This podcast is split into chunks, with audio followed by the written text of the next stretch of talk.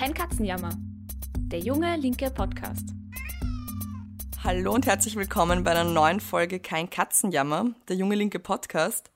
Ich bin Flora Petrik und hier bei Kein Katzenjammer diskutieren wir jede Woche das aktuelle politische Geschehen und wir diskutieren, was gerade in der Welt und um uns herum passiert. Der Podcast wird gemacht von den Jungen Linken, einer unabhängigen, österreichweit aktiven Jugendorganisation. Und gemeinsam arbeiten wir mit ganz vielen anderen daran, die Linke in Österreich wieder stark zu machen. Unser Podcast richtet sich an alle, die politisch interessiert sind und an alle, die es vielleicht noch werden wollen. Heute haben wir quasi wieder eine Sondersendung eingeschoben, weil sich die Ereignisse der letzten Tage in Wien überschlagen haben, wie ihr vielleicht mitbekommen habt. Und wir möchten ein Thema aufgreifen, das immer wieder und leider zurzeit besonders aktuell ist, nämlich der türkische Rechtsextremismus und der Faschismus der Grauen Wölfe. Am Mittwochabend griffen türkische Rechtsextreme eine Frauenkundgebung am Räumannplatz in Wien Favoriten im 10. Bezirk an.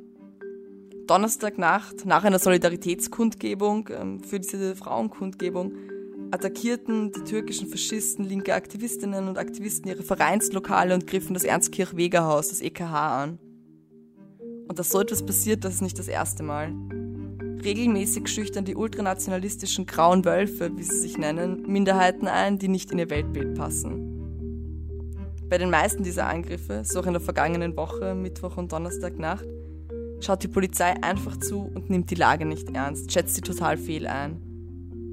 Donnerstagnacht wurden Scheiben eingeschlagen, Menschen wurden mit Messern und Schlagstöcken bedroht und die Faschisten haben sogar versucht, das Vereinslokal anzuzünden.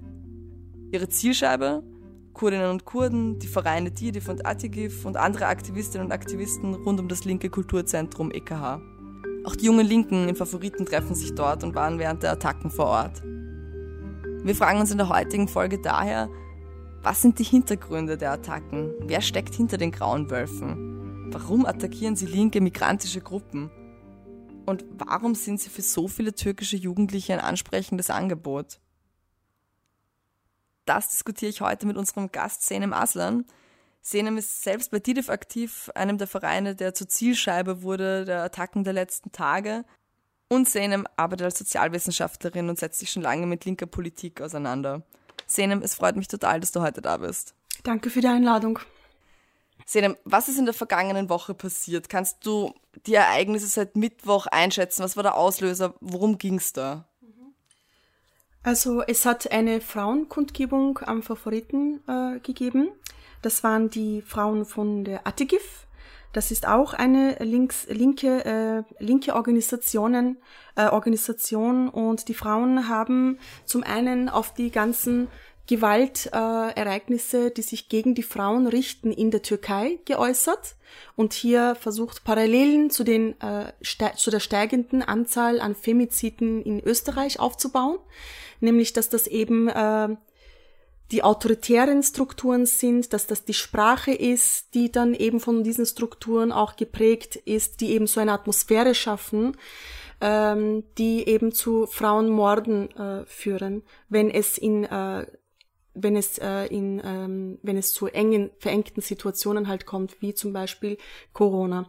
In einem Land wie die Türkei sind das dann die sozioökonomischen Verhältnisse es sind die politischen Stressfaktoren zum Beispiel die eben die Männer die äh, autorit äh, autoritär aggressiv gewaltbereit äh, veranlagt äh, sind, die dann noch aggressiver, noch gewaltbereiter werden und ihre Frauen ermorden. 2019 wurden zum Beispiel 474 Frauen in der Türkei ermordet und das ist die registrierte Anzahl. Ja, die Dunkelziffer ist wahrscheinlich noch um einiges höher. Noch mehr, ja. Und die Frauengruppen, äh, Bewegungen in der Türkei sind wirklich sehr aktiv und sie haben wirklich in den letzten Jahren sehr vieles geschafft, aber die Rahmenbedingungen und Umstände im Land sind äh, sehr, sehr schwierig ja, dementsprechend spiegelt sich dann äh, eben auch die, die, die erschwerten Verhältnisse, in denen diese Frauen dort kämpfen müssen.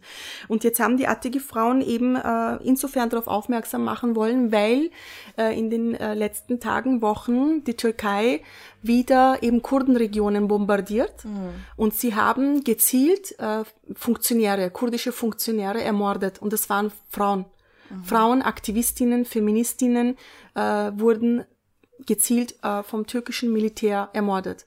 Und darauf wollten sie eben aufmerksam machen am Favoriten, äh, im Favoriten und sie wurden eben von diesen jungen Männern äh, wieder attackiert, angegriffen, so dass die Frauen dann äh, ins EKH laufen, zurücklaufen mussten Polizei und so und die mussten dann stundenlang im EKH bleiben. Stundenlang konnten sie sich nicht rausbewegen. Natürlich haben die Frauen telefoniert und haben Hilfe ja. gerufen, sodass dann auf der einen Seite äh, binnen Minuten sich hunderte junge Männer rechtsextremische Szene versammelt haben und auf der anderen Seite natürlich die Freunde, Kollegen und Mitglieder der Vereine natürlich, äh, die dann auf der anderen Seite sich versammelt haben, äh, auch antifaschistische Gruppen, man hat sich ja sofort mobilisiert und Hilfe geholt, weil das hat Stunden gedauert ja, ja. und die Anzahl dieser jungen Männer hat sich binnen Minuten und Stunden einfach äh, verzehn, also vierfacht, verdreifacht und so und die Polizei steht nur da. Also die Polizei steht dazwischen sozusagen. Ähm, das ist, also so hat die Situation äh, angefangen. Am nächsten Tag hat, haben sich dann die äh, Demokratiekräfte, die Antirassisten, Antifaschisten, verschiedenste Gruppierungen mobilisiert und gesagt, okay, das passiert jetzt nicht zum ersten Mal im Favoriten, wir müssen ein Zeichen setzen, das mhm. geht nicht. Ja, wir werden zeigen, dass hier Rassismus und Faschismus keinen Platz hat, egal von welcher Ecke die kommt. Gut, jetzt haben sie sich organisiert am Donnerstag. Es hat eine Demonstration gegeben, wieder im Favoriten, äh, um eben den jungen Männern, die sich zu Ordnungswächtern im Bezirk äh, erklären, die sich eben zu Verteidigern des Islam erklären, die zu, sie sich äh, zu Vertretern und Sprechern des Recep Tayyip Erdogan erklären, ihnen zu zeigen, hier nicht. Mhm, dafür Ihr ist werdet, kein Platz im Favoriten. Genau. Ja. Wir lassen uns nicht einschüchtern. Wir werden uns, wir werden uns nicht sagen lassen von euch, was wir dürfen und was wir nicht. Es geht uns um Demokratie. Es geht um, um, um gleichberechtigtes Zusammenleben in gemeinsamen Lebensträumen. Es geht aber auch um freie Meinungsäußerungen. Wenn sich da eine Frauengruppe hinstellt und auf die Gewalt und Aggressionen, die sich gegen Frauen überall auf der Welt richten, ähm, stellt und ein Zeichen setzen will, dann ist es das Letzte, dass man diese Frauen dort auf offener Straße mitten im Markt äh, physisch äh, angreift. Hm. Ja. Und äh, am Donnerstag ist die Demonstration okay abgelaufen, also so gewaltvolle Ausschreitungen hat es eigentlich nicht gegeben. Es hat Provokationen gegeben, doch das hat man möglichst unter Kontrolle gehalten. Aber am Abend haben sie sich dann wieder mobilisiert, weil die mobilisieren sich über Handys und sagen, wir sind da, kommt, die haben den Islam beschimpft und das lassen wir nicht zu und das sind Terroristen und Recep Tayyip Erdogan und so. Und dann haben sie sich rund um das EKH, also das sind dann 300, 400, 500 junge Männer auf einmal gewesen, die das EKH wirklich angegriffen haben. Sie sind in das Atigif-Lokal hineingegangen, sie haben die Menschen äh, bedroht, dass sie sie töten werden, sie, sie würden das EKH anzünden. Sie sind dann, äh, das war anscheinend nicht genug, dann sind sie runter und haben äh, die Fensterscheiben von Didif runtergehauen. Ja. Und die Polizei konnte das alles nicht verhindern. Und wenn wir jetzt sagen, dass das nicht das erste Mal ist, dass das vorkommt, dass wir die ganzen zuständigen äh, Personen, Politikerinnen, die Medien bereits bei der ersten Mai-Kundgebung 2020, was vorher eben passiert ist, mit der gleichen rechtsextremistischen äh, Gruppe, äh, vorgewarnt haben, gesagt haben, da muss was passieren. Also da ist, das ist nicht in Ordnung, da ja. passiert was vor unseren Augen, wir müssen eingreifen. Dass man da nichts gemacht hat sozusagen, dass man da nicht eingegriffen hat und jetzt auf einmal die Polizei wieder vor einer Situation steht, wo sie einfach ähm, passiv ist. Ja. Also die Polizei handelt nicht so, wie sie eigentlich handeln sollte, nämlich die Sicherheit der äh, betroffenen oder angegriffenen Gruppen zu gewährleisten. Das schafft die Polizei anscheinend nicht. Wenn man mit der Polizei redet und die Medien sagen das auch, ähm, geben das auch wieder, sagt die Polizei, ja, wir sind deeskalierend. Wir wissen aber ganz genau, wie die Polizei in anderen äh, äh, Demonstrationen linke Demonstrantinnen und äh, ähm, Teilnehmerinnen äh, angreift, also wie äh, deeskalierend unter Anführungszeichen sie dann in diesen Demonstrationen ja. sind. Also hier haben die ganzen äh, Leute, die jetzt vor Ort waren, die haben wirklich das Gefühl gehabt, die Polizei wartet nur drauf, dass sich eben äh, zwei Gruppen, so wird das in den Medien nämlich reduktionistisch wiedergegeben, also die Türken versus Kurden, ja, ja, dass die sich gegenseitig die Köpfe einschlagen, ja, das sind die Ausländer, das ist das Ghetto, das ist Favoriten, ist eh normal, ja, mhm. und dann wird das wieder zu einem Ausländerthema halt mhm. quasi gemacht und äh, das ist Kleingeld für die Politik, für die rechte Politik und angesichts des Wahlkampfes, ja, okay. Wir haben jetzt auch zum Beispiel äh, die Äußerungen von manchen Politikerinnen gelesen, ähm, in, in Wien ähm, und das ist irgendwie so, das geht so in Richtung Kinder, Herz auf, streitet euch nicht. Ja, Ja, und reißt das euch ist mal so, zusammen, Reißt ja. euch mal zusammen und das ist dann so, es ist ein, es ist eine asymmetrische Situation, gell? Also da hast du dann zivilisiertes, autochthones äh, österreichische Gesellschaft und dann hast du die Gruppen, die halt gewalttätig sind, rück, äh, rückständig sind und ungebildet und die kämpfen schon wieder Gebiete. Also in dieser Art und Weise wurde das in den Medien auch kommuniziert und dann, wenn du dann siehst, wie sich die Polizei verhält, dann schließt sich eigentlich der Kreis. Dann siehst du, was das für ein Bild ist, das hier geschaffen wird. Und diesem geschaffenen Bild gilt es, demokratiepolitisch, gesellschaftspolitisch gegenzuwirken. Insofern ist es total wichtig, hier die große Geschichte, zu, die dahinter steckt, ähm, zu erkennen und das nicht als ein äh, Thema zu marginalisieren, das äh, wieder in die Ausländerecke schon wieder und die bestehenden und etablierten Diskurs und Strukturen schon wieder nährt. Das wollen wir nicht.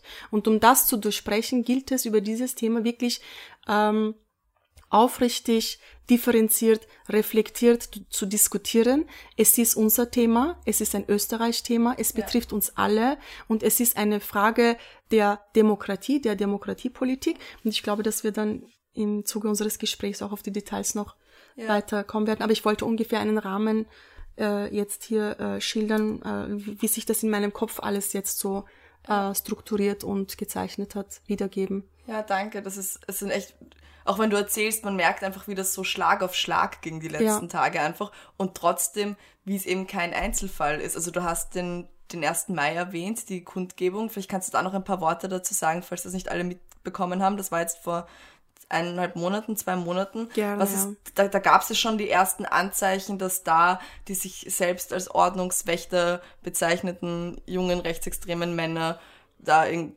markiert haben, wer in ihrer Gesellschaft Platz hat und wer nicht, oder? Ich glaube, da kann ich auch bisschen darüber ähm, berichten, also erzählen, äh, wie diese jungen Männer dort agiert haben, wie sie sich Ja. verhalten haben. Weil es kommt jetzt immer mehr auch so äh, von den Organisationen, der, der diese jungen Männer angehören, Rückmeldungen.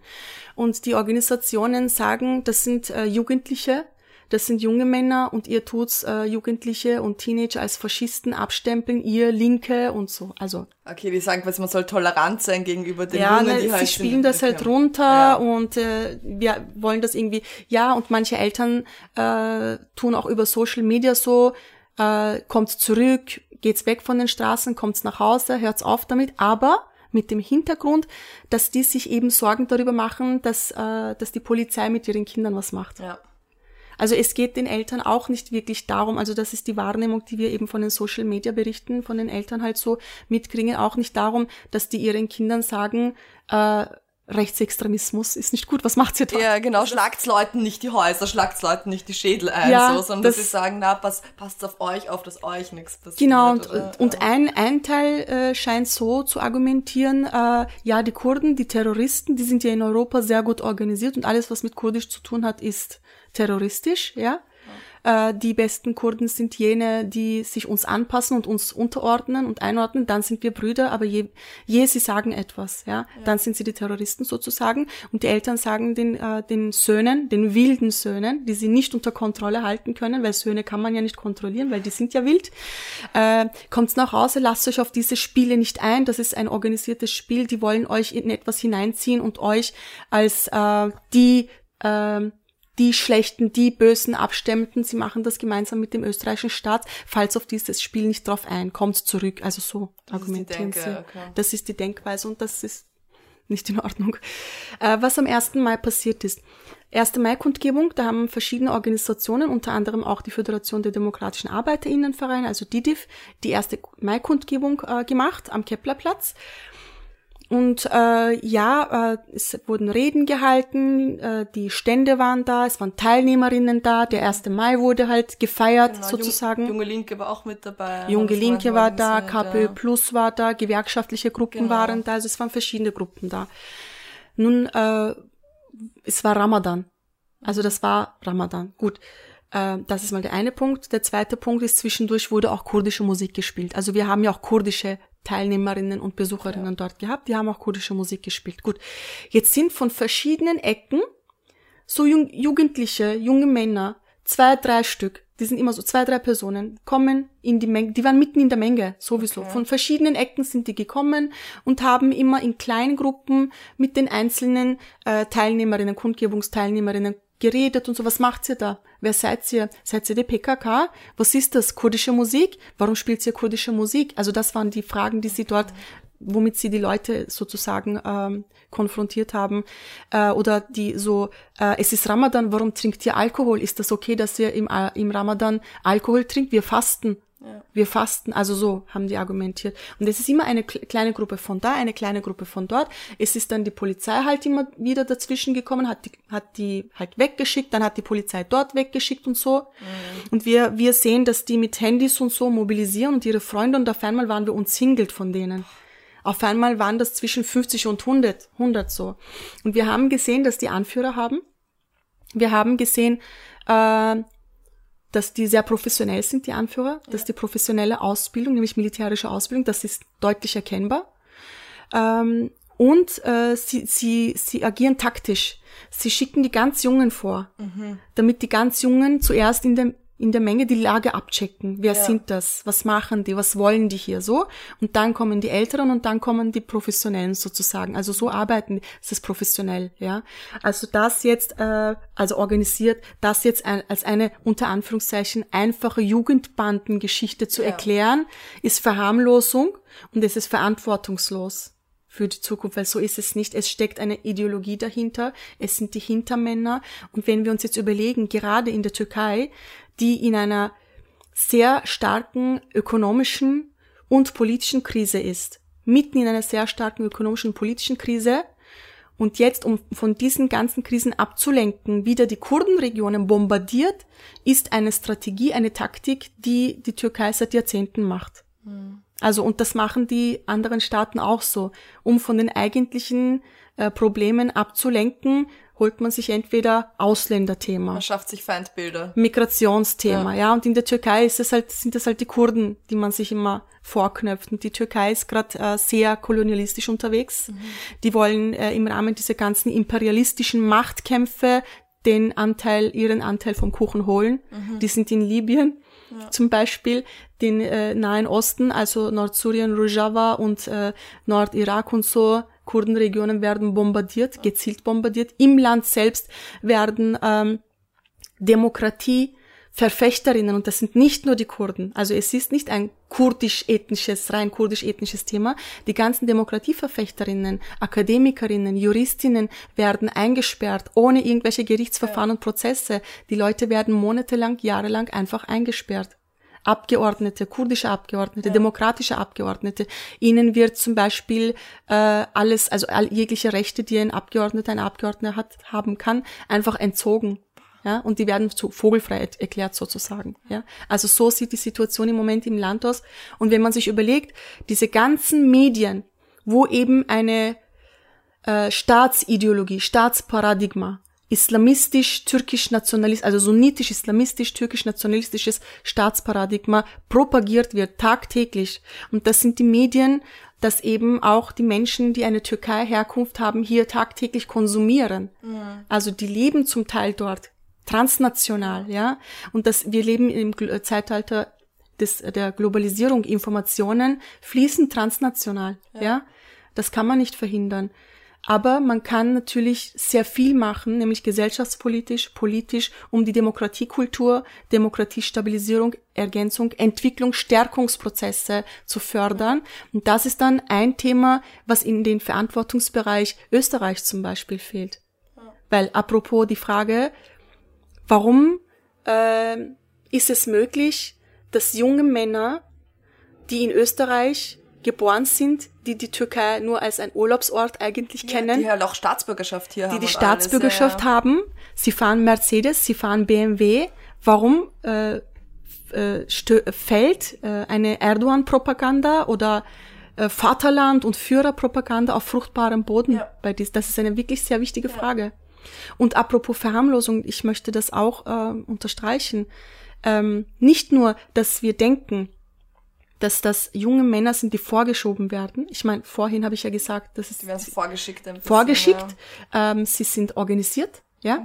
Ähm, sondern äh, also dass da eben die Hintermänner sind, die Organisationen, die Mutterorganisationen mit transdimensional, äh, transnationalen Dimensionen und der österreichische äh, Staat, die wissen das alles. Es kann nicht sein, dass man über das keine Informationen ja, hat. Ja. Die wissen das ganz genau. Also das ist dann die Art und Weise von bürgerlichen Nationalstaaten, also Politik. Vielleicht wollen wir noch einen kurzen Blick, weil du jetzt so die Ideologie erwähnt hast, die dahinter ja. steckt, darauf werfen. Worum geht's denn ganz konkret den, den Grauen Wölfen oder diesen rechtsextremen jungen Männern hier vor Ort? Also was ist das Ziel? Was steckt da dahinter, hinter diesen ganzen Attacken und Aktionen der letzten Tage. Was ist Ihr Ziel? Genau, darauf möchte ich um überleiten. Ja, perfekt. Aber der eine Satz ist wirklich wichtig. Äh, in äh, die, die Situation, was jetzt in den letzten Tagen passiert ist, hat wirklich, also mich persönlich und ich habe das auch im Facebook dann so gepostet, äh, am 2. Juli 1993 mhm. hat sich ein Massaker in der Türkei äh, äh, ereignet ja. und es sind äh, Menschen mit Allahu Akbar und Islam und so sind sie äh, von den Moscheen wurden sie eben organisiert, mobilisiert. Und sie sind zu Hunderten und dann wurden sie Tausende auf einmal, ja, sind sie auf die Straße gegangen und sie haben Menschen, die in einem Hotel eingekesselt worden sind, von ihnen angezündet, ja. verbrannt, ermordet. Es oh. sind Menschen dort ermordet worden. Und die Szenen, die sich in den letzten Tagen im EKH abgespielt haben durch diese rechtsextreme Gruppe, waren eins zu eins die gleichen. Ja. Auch da zum Beispiel 1993 hat die Polizei bewusst und die ganzen Sicherheitskräfte tatenlos zugesehen. Ja. Und, und die Leute sind verbrannt drin und konnten auch nicht raus. Vor laufenden Kameras, ja. stundenlang. Also das war, das ist die Szene, an dem ich mich erinnere. Wir sind nach Österreich gekommen. Ich war ein kleines Kind damals und wir haben den Fernseher halt sozusagen den gekriegt. Wir haben einen Fernseher gekriegt ja. und äh, die ersten äh, türkischen Kanäle wurden damals, die privaten Kanäle entstanden damals, mhm. weil davor hat es nur diesen einen Staatsfernsehen gegeben, TRT so wie ORF. Ah, ja. Aber wie wir hergekommen sind, haben die ersten privaten türkischen Sendungen stattgefunden. Und das erste, was wir gesehen haben, war genau dieses Massaker, stundenlang. Und das ist die erste Erinnerung, also wo es für, wo also meine Migrationsgeschichte in Österreich sozusagen begonnen hat. Und jetzt so etwas wieder im Favoriten zu erleben, es ist ein Wahnsinn. Ja. Es ist ein Wahnsinn, dass so etwas passiert. Ihre Motivation, eben wie ich vorhin gesagt habe, äh, stets auf äh, ständig auf so Vaterlandverteidigung. Und es gibt immer das Feindbild äh, zunächst in den äh, zu Beginn äh, der Republikszeit ab den 40ern und so waren es die Kommunisten, die Sozialisten, es waren die Studentenproteste, die Arbeiterinnenproteste der 60er, äh, die eben direkt so, also die ganze Propaganda war immer so, die Kommunisten, die Linke, die Sozialisten, das sind Religionsgegner, das sind Ungläubige, das sind mhm. Ketzer. Wir müssen äh, unser Land vor, die, vor deren äh, Weltbild beschützen. Wir müssen unser Islam beschützen. Wir müssen unser türkisches Nationalismus beschützen. Und eine ganz interessante Symbolik äh, zum Beispiel äh, wie äh, der amerikanische Imperialismus in der Türkei durch die linken äh, Studentenszenen protestiert wurden, waren, als, waren es äh, islamistische Gruppen, die gegangen sind und äh, zu den amerikanischen äh, Kampfphilos, äh, also gegenüber, gebetet haben, weil die gesagt haben, Amerika und die sind uns viel lieber als diese äh, linken Gruppen, die äh, Feinde des Islams sind. Also so haben sie argumentiert. Also das ist ein massives Bild. Ja. Sie haben äh, tatsächlich und die Kinder, aber ohne es jetzt weit auszuholen, diese jungen Männer, die da, die die hier jetzt äh, eben äh, diese ganzen Gewaltakte in den letzten Tagen äh, zustande gebracht haben und die sich als Ordnungshüter und Wächter im Bezirk ganz wichtig. Das ist ein äh, sehr bestimmtes Männerprofil. Ja autoritäres, aggressives, gewaltbereites, marginalisiertes Männerprofil, weil das sind ja Migranten sozusagen, ja. ja? Ähm, und äh, sie fühlen sich in der Gruppe zugehörig. Warum sage ich das? Weil wir konnten auch mit ein paar von den jungen Männern, weil unsere äh, von äh, von Didif, die kennen die Eltern zum Teil. Ah, ja. Und sie und und die, die reden so mit den Kindern, warum macht sie das hin und her? Also es sind tatsächlich äh, sehr viele Junge drunter, die, die ahnungslos sind. Also die sind einfach so mobilisiert worden. Leute, die ganzen EKH-Leute, die haben den Islam beschimpft, die müssen jetzt Islam verteidigen. Mhm. Also das ist die Motivation, dass die kommen. Aber das war auch die Motivation 1993. Die Aleviten, das sind Ketzer, das sind Ungläubige. Wir müssen den, das ist ein islamischer Staat, wir müssen den Islam retten. Nur mit dieser Argumentation sind sie gegangen und haben Menschen ermordet. Ja. Auch in Marasch zum Beispiel, da wurden auch Aleviten massakriert. Das waren die Nachbarn, die Nachbarinnen. Das waren nicht irgendwelche professionellen, die sind immer hinten. Ja, also das heißt, was ich damit sagen will, also zu verharmlosen, dass das Kinder sind und Jugendliche und so, ja. Ja. Also es sind auch Erwachsene dabei übrigens, vereinzelt, die sie koordinieren, nämlich, das sehen wir. Und es sind dahinter die ganzen Organisationen, die das eigentlich fördern und in, in diese Richtung kanalisieren. Also so, so ist es nicht. Ja. ja, da muss man wirklich aufpassen. Aber vielleicht auch auf die österreichische Dimension zu kommen. Im Endeffekt sind das junge Menschen, die wirklich hier zur Welt gekommen sind. Sie leben hier, sie haben ihre Ausbildung hier gemacht. Sie reden ein perfektes Deutsch. Ja, apropos Integration. Sie sind integriert, also wenn das so, oder? Ja. Deutsch ist die, äh, der Schlüssel zur Integration. Es ist kein rein Integrations, über Integrationsthema können wir Romane äh, schreiben und viel reden, ja. Also da, da läuft auch sehr vieles ähm, verkehrt. Aber es ist kein Integrationsthema. Die sind integriert, sie haben die Staatsbürgerschaft, sie haben Deutsch. Ähm, aber ähm, es fehlt an einem Demokratieverständnis. Es fehlt an Demokratiekultur. Und das ist etwas, was nicht nur diese türkischen Gruppen ja, äh, betrifft, sondern eigentlich die, alle Kinder, Jugendliche, Menschen, die in Österreich leben und hier gemeinsame Lebensräume miteinander teilen. Zum Beispiel wird in jeder Legislaturperiode über Bildungssystem erneuern, reformieren hin und her. Und es werden aber eigentlich die Namen geändert. Hauptschule wird zu NMS. Ja. Leistungsgruppen werden eingeführt. Indem man Leistungsgruppen einführt, tut man eigentlich diejenigen, die benachteiligt sind, eigentlich noch mehr benachteiligen in Wirklichkeit. Also alles geht in eine andere Richtung, als das gesagt und erklärt wird oder äh, vorgegeben wird. Ja. Und es kostet auch sehr viel Steuergeld für unnötige Bürokratie eigentlich, Augenauswischerei, ja. Aber wir brauchen Schulunterricht, das sich mit Demokratiekultur beschäftigt, das sich mit Vielfalt beschäftigt. Wir brauchen politische Bildung für die Menschen, weil in ähm, Räumen, wo die Vielfalt, wo die Diversität zusammenlebt, gibt es Konfliktpotenzial, ja. Und Globalisierung und Europa, Einwanderung, Auswanderung, die ganzen Ein- und Ausschlusspraxen zum Beispiel, die von der Politik oder von den politischen Diskursen gezielt gemacht werden, die haben ja bestimmte ideologische Hintergründe.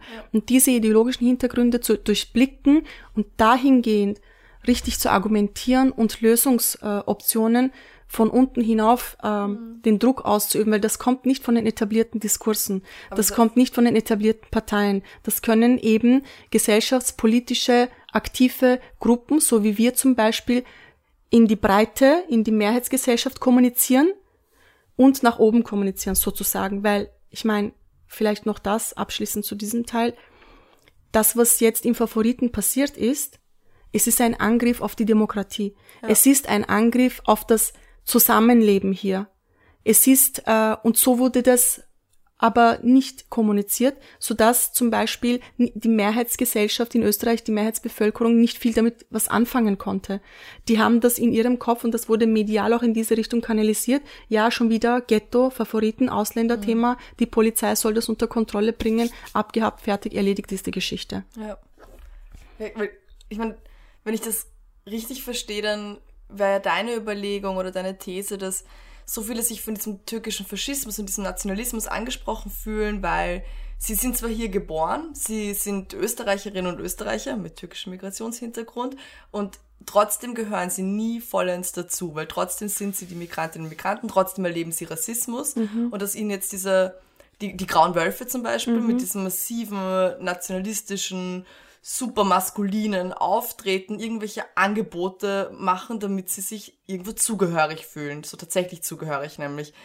Zugehörig und stark. Ja. Würdest du das, würdest du das so einschätzen? Oder warum, warum ist das so attraktiv für Jugendliche, sich dann, oder nicht nur Jugendliche, auch Ältere, aber sich dann dem zuzuwenden? Also zu sagen, äh, dass die äh, von äh, in Österreich nicht aufgenommen worden sind, dass die sich nicht willkommen fühlen, das ist ein Bereich, ein Thema. Aber das Gesamte auf diesen Bereich zu reduzieren, wäre auch falsch, weil dann würden wir sie in eine Opfersituation bringen, was nicht der Sinn und Zweck sein sollte, weil Ja. Opfer sind sie ja nicht, sie sind Täter. Stimmt, ja. In Wirklichkeit. Also da muss man wirklich unterscheiden und aufpassen.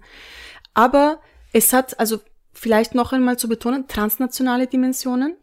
Es sind Männerbünde, mhm. ja, äh, und Nationalismus, Faschismus, Rassismus, Sexismus, das ist, das sind alles Felder, wo eben dieses Profil an Männer, an, an, an Mann ähm, gedeihen kann. Es fruchtet ja. dort. Das sind ja auch Männerbünde. Ja. Nationalstaaten, ja. Und von diesen nationalen Staaten aus faschistoide, rassistische, sexistische Strukturen und Mechanismen. Das ist ja alles ein Gesamtkonzept. Wenn wir das so sehen, dann werden wir erkennen, dass diese, äh, das Agieren, das Verhalten von diesen jungen Männern, jetzt konkret im Favoriten, starke Parallelitäten zu den Identitären, zu den FPÖlern, zu den ähm, autochton, sage ich mal jetzt, österreichischen Rassistinnen zeigen. Wenn wir das dann so sehen, dann kriegt das Ganze eine andere Dimension. Mhm. Und das gibt uns dann die Möglichkeit, dass eben die Demokratieverfechterinnen, nämlich jene, die sich äh, ein Leben in Würde für die Menschen ähm, hier wünschen, dass die sich solidarisieren können, die Solidarisierungsachsen hier bilden können. Deswegen auch gestern zum Beispiel, ähm, wo ich gesagt habe, äh, wir möchten nicht, dass die Arbeiterinnen, dass die Beschäftigten in diesem Land äh, entlang äh, der ethnischen, kulturellen, religiösen Vielfalt, sage ich jetzt bewusst, nicht Differenzen, Vielfalt spalten lassen.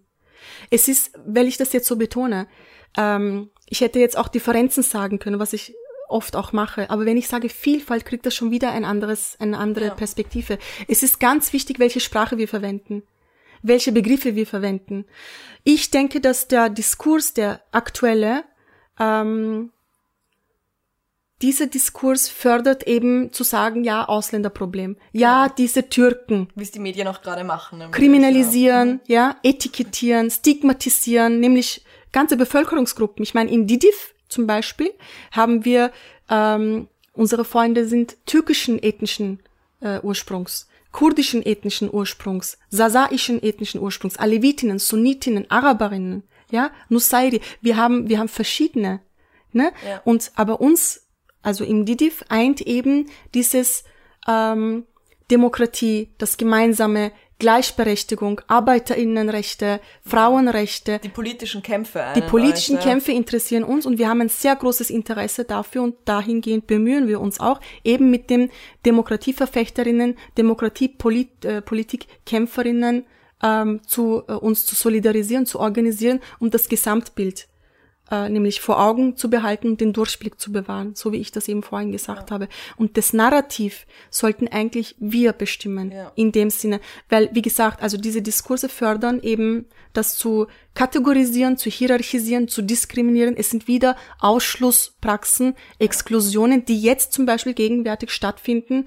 Aber ich finde, dass wir uns nicht darauf einlassen dürfen und in Kommunikation, in Austauschprozessen mit der Mehrheitsgesellschaft in Österreich das schaffen müssen, weil die Mainstream-Medien sind dermaßen stark ja. und dermaßen diskursbestimmend. Es ist so schwierig. Ja, man kommt Hier. kaum mehr durch sonst. Genau, ja. ja. Trotzdem müssen wir uns überlegen, welche Strategien, welche Methoden wir entwickeln können, um eben ähm, sehr viele äh, Gruppen, soziale Gruppen auch ähm, zu erreichen. Und das ist eine Herausforderung, das ist schon klar.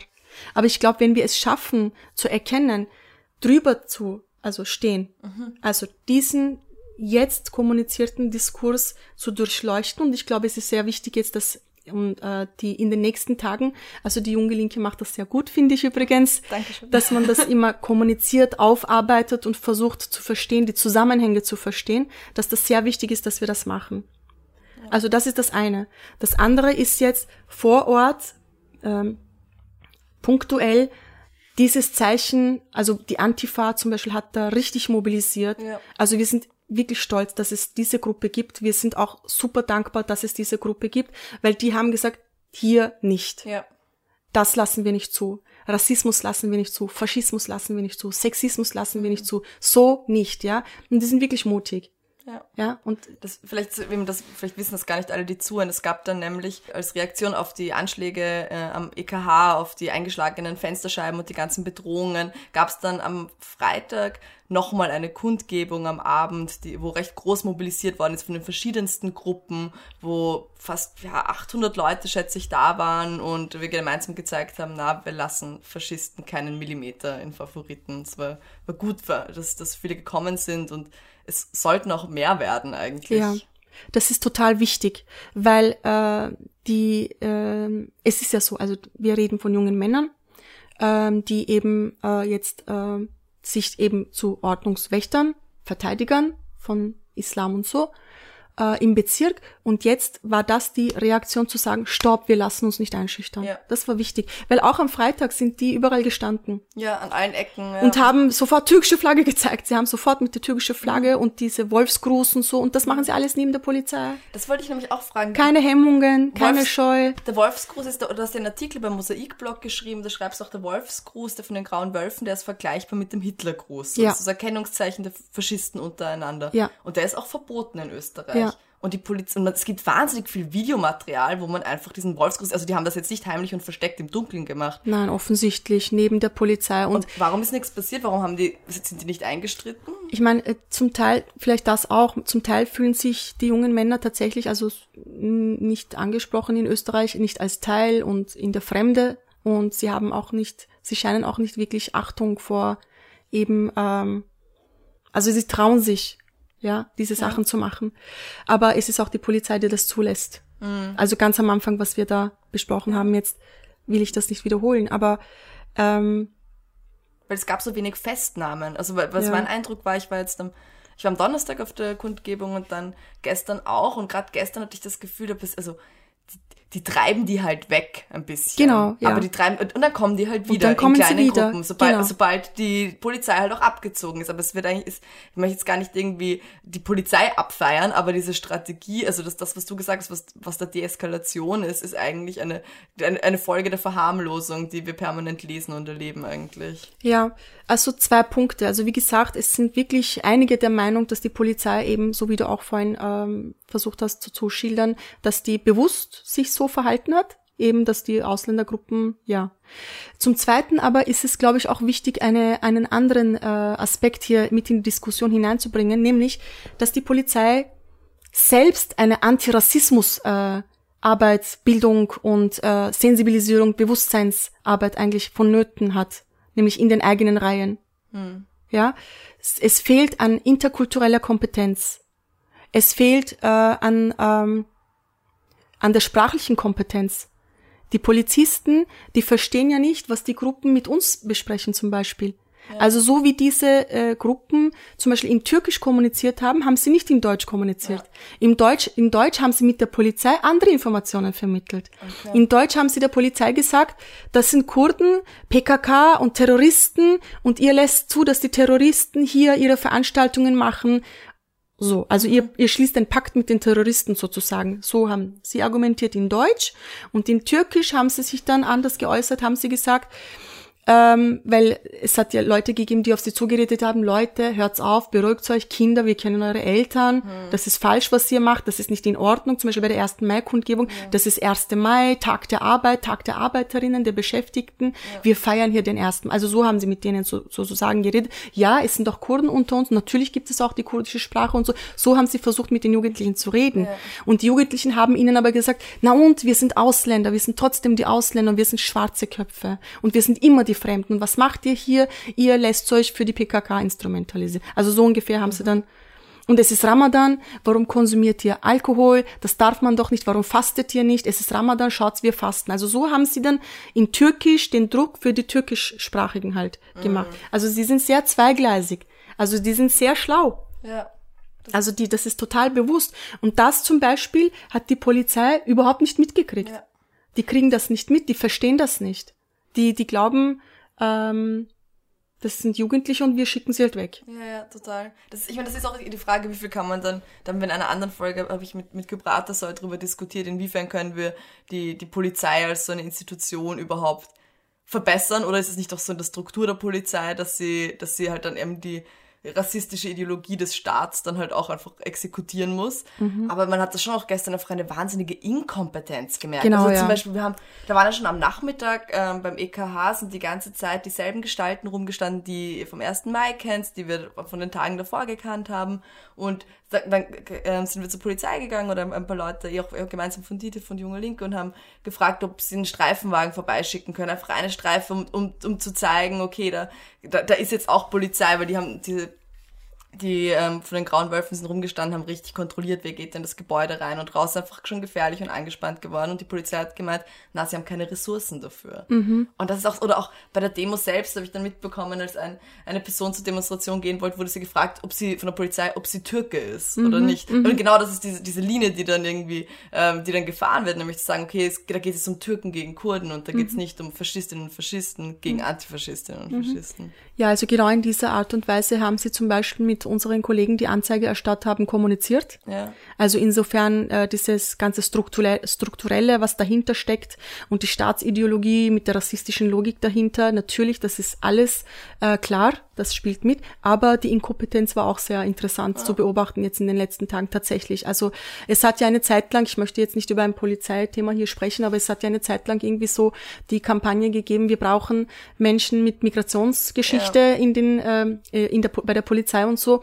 Und dann hat man diese Kampagnen äh, ge gemacht und dann ist es aber zu anderen ähm, äh, Fragen äh, gekommen, nämlich, dass die Tests, die da durchgeführt werden, dass die Tests keine interkulturelle ähm, Dimension haben. Und diese Tests sind für zum Beispiel ähm, Menschen, die aus anderen, ursprünglich aus anderen Kulturkreisen vielleicht stammen, kommen, äh, nicht wirklich machbar. Mhm. Und mit so ein, zwei Punkten verlieren sie dann. Das heißt, das ist dann die nächste Barriere. Das heißt, dann stellt man sich schon die Frage, na, wollt ihr jetzt wirklich ja. Menschen, äh, die interkulturelle Kompetenz haben oder die eine Migrationsgeschichte haben, dass die bei der äh, Exekutive dabei sind, mitarbeiten? Oder tut sie nur so, ja. als ob? Und dann sagt sie, ja, die sind nicht intelligent genug, um die Tests zu bestehen. Mhm. Also siehst du, da sind dann überall, überall siehst du dann diese Rassismen, verschiedenen Formen von Rassismen, äh, mit denen wir eigentlich tagtäglich ständig konfrontiert werden.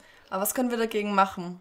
So abschließend. Also was sind dann die Angebote, die wir als Linke setzen müssen, damit ja, damit es nicht so weit kommt. Also was können wir zum Beispiel, wenn, wenn die Grauen Wölfe ein attraktives Angebot sind für so viele junge Leute auch hier, was müssen wir als Linke dem entgegensetzen?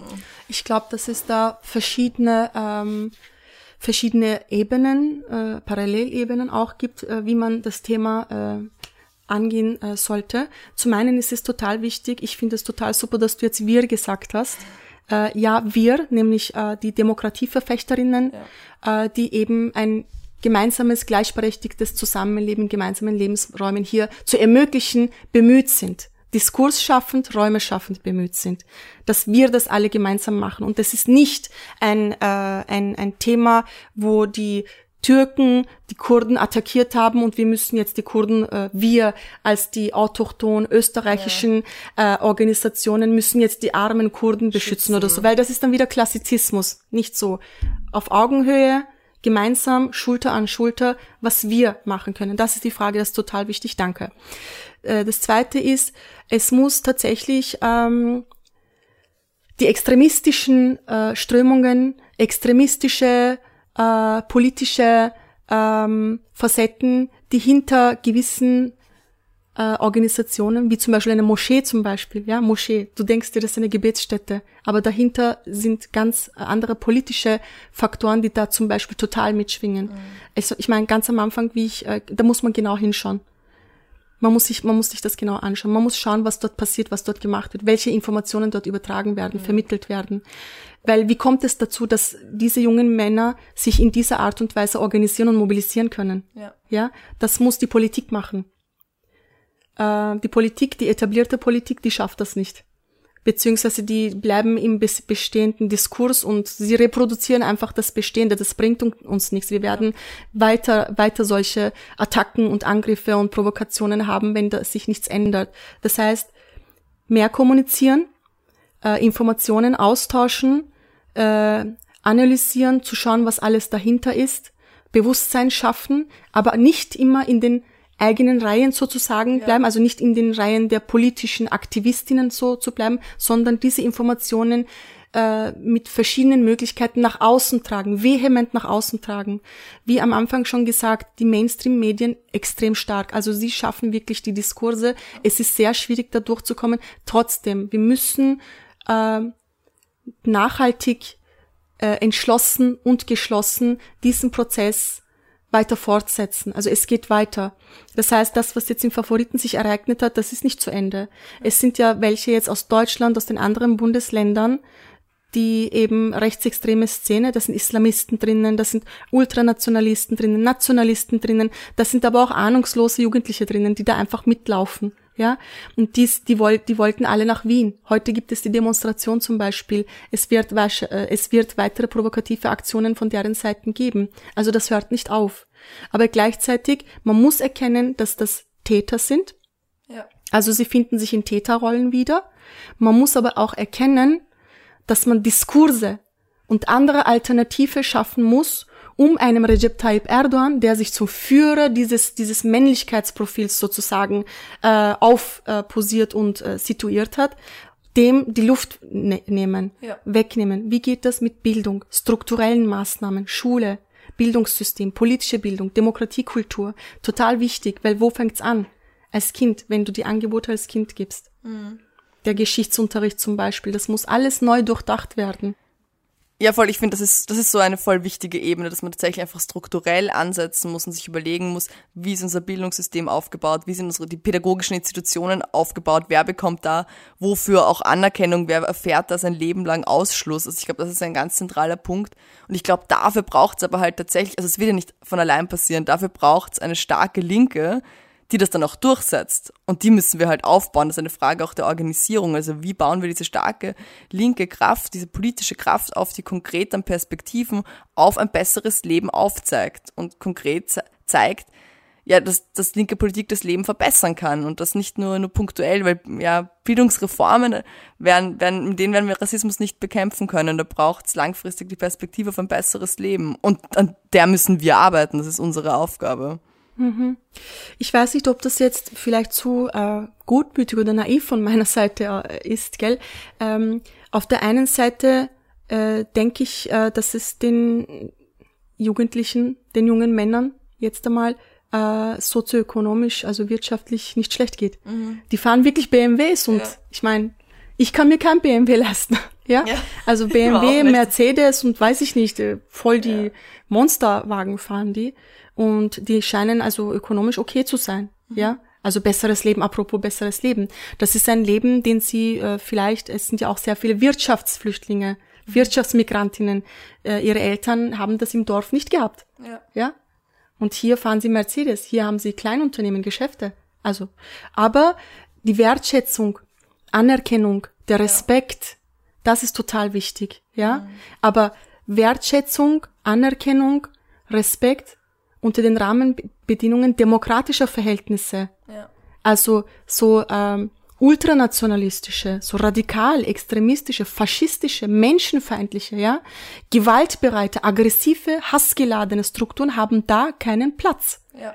Und das muss vermittelt werden. Ja. Also so wie ein ich meine, das, was er macht, ist wahrscheinlich viel einfacher, nämlich die nationalistischen, diese hassgeladenen, gewaltbereiten, dieses männliche, aggressiv männliche anzusprechen, ist viel leichter, als zu sagen, menschliche Werte, Menschenrecht, nicht Männerrecht, aber Menschenrechte, das zu kommunizieren, diese, diese Bereiche im Menschen, die hinter diesen, äh, also hinter diesen aggressiven Angriffen, der Mensch ist ja dahinter, ja diese, diese Bereiche zu erreichen, ist natürlich schwieriger, natürlich komplizierter.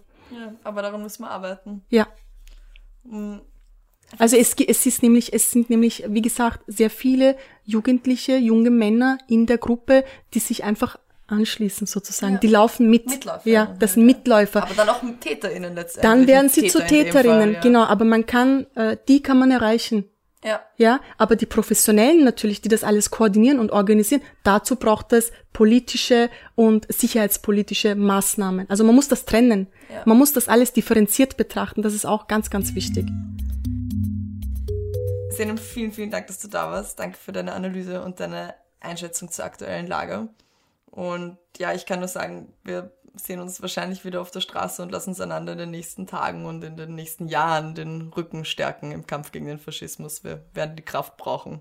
Ich danke sehr. Ich danke auch für die Möglichkeit, für diesen Austausch und für die Einladung. Ja, falls ihr euch jetzt fragt, wie könnt ihr jetzt ganz konkret äh, DIDIF unterstützen und die Vereine unterstützen, die da von den Angriffen der Grauen Wölfe und den rechtsextremen Gruppen betroffen waren. Wir sammeln gerade Spenden für die Reparaturkosten im Vereinslokal von DIDIF und den Jungen Linken, weil wir müssen diese gebrochenen Fenster ersetzen. Also falls ihr ein wenig Geld übrig habt, ihr könnt es einfach unter spenden.jungelinke.at mit dem Zweck DIDIF ähm, das machen und ähm, so bei der Reparatur unterstützen. Ansonsten geht's auf Demonstrationen, zeigt euch solidarisch, weil je mehr wir sind, desto mehr können wir den Faschisten zeigen, dass sie hier keinen Platz haben. Ich hoffe, wir sehen uns auf der nächsten Kundgebung.